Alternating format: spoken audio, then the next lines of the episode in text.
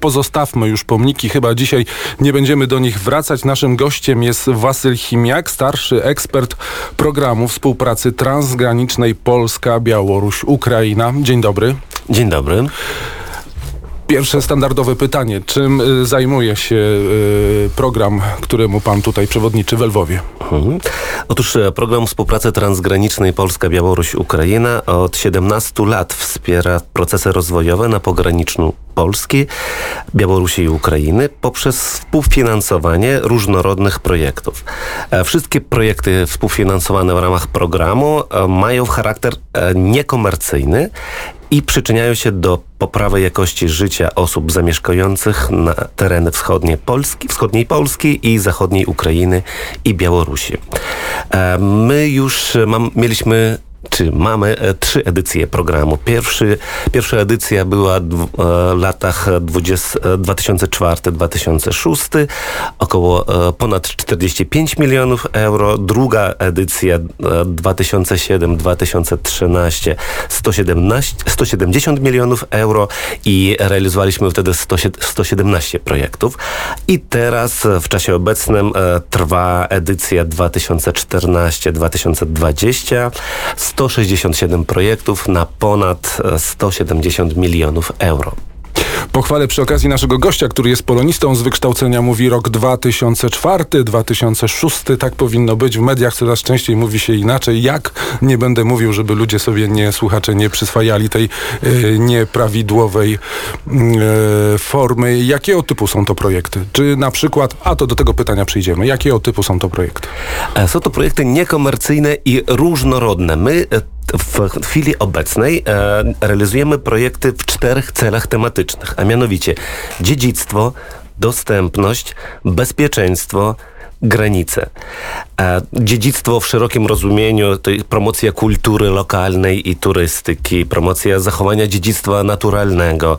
Dostępność to przede wszystkim drogi, usługi transportowe. Bezpieczeństwo to jest wsparcie dla rozwoju ochrony zdrowia i usług socjalnych, podejmowanie wspólnych wyzwań związanych z bezpieczeństwem. No i granice samo przez siebie się rozumie, to jest zakup sprzętu w celu efektywności, zapewnienia efektywności i bezpieczeństwa e, granic.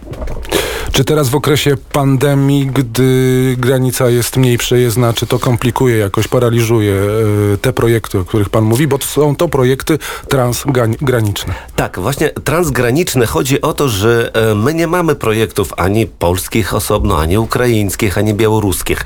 Właśnie cały, cały plus tego, że mamy zawsze wspólny projekt. Polsko-ukraiński, polsko-białoruski czy polsko-białorusko-ukraiński. Największym problemem e, teraz, którym się spotkaliśmy, to jest właśnie e, to ograniczenie kontaktów międzyludzkich. A w naszych e, projektach jest dużo infrastruktury, gdzie się buduje, remontuje, to tutaj e, mamy mniej takich kontaktów, ale bardzo dużo, bardzo wielki e, zakres jest poświęcony sto, e, relacjom międzyludzkim, to znaczy kiedy ludzie się spotykają w, e, razem, e, przeprowadzają różne warsztaty, spotkania, konferencje, wyjazdy i tego nam właśnie brak z powodu e, tych ograniczeń, które wszyscy, wszyscy doznaliśmy z powodu COVID. No faktycznie pandemia utrudnia działanie wielu organizacji, szczególnie tak e, międzynarodowych jak państwa projekt, ale mi od razu się nasunęło się też takie pytanie, a jak wpłynęła na, na przykład sytuacja na Białorusi, czyli zaognienie sytuacji na Białorusi właśnie na współpracę w ramach programu transgranicznego? E, też e, odczuliśmy to tak bardzo, bardzo boleśnie, dlatego że niestety nie możemy teraz tak wolnie przejeżdżać przez granicę i być u naszych partnerów ze strony białoruskiej, jak i oni też mają pewne ograniczenia związane z przyjazdem do Ukrainy, a już nie wspomnę o Polsce. Niestety ta polityka prowadzona przez władze białoruskie nie sprzyja e, kontaktom międzyludzkim w naszym programie. No tak, władze białoruskie cały czas zapowiadają, że ta granica będzie uszczelniona. E, Na razie na szczęście nie jest tak uszczelniona, jak mówią, ale jednak e, no, zapowiedzi nie są pozytywne. A mam też takie pytanie. Jeżeli chodzi o państwa partnerów, to są w większości przypadków partnerzy instytucjonalni, czyli, no nie wiem, państwowi, samorządowe, czy to też e, zdarzają się, czy też zdarzają się partnerzy prywatni? Nie, tylko e, instytucje, e, organizacje społeczne, pozarządowe, szkoły, teatry, biblioteki. Em, w chwili obecnej i w poprzednich edycjach programu nie było u nas prywatnych em, no, takich instytucji, które biorą udział w programie.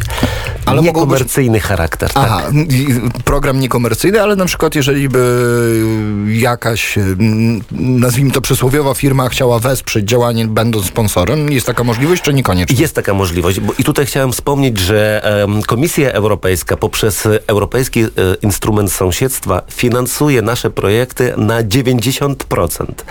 10% to jest wkład własny partnerów i to jest bardzo dobra e, kwota. e, I właśnie te, te 10% mogą być zdobyte z różnych źródeł, z innych źródeł.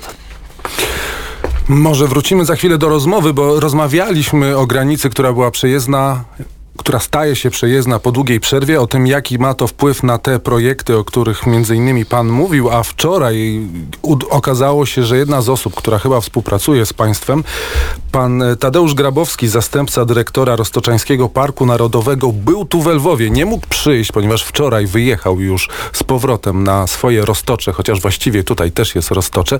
Dlatego my przez chwilę posłuchajmy rozmowy z panem Tadeuszem Grabowskim, zastępca dyrektora Roztoczańskiego Parku Narodowego.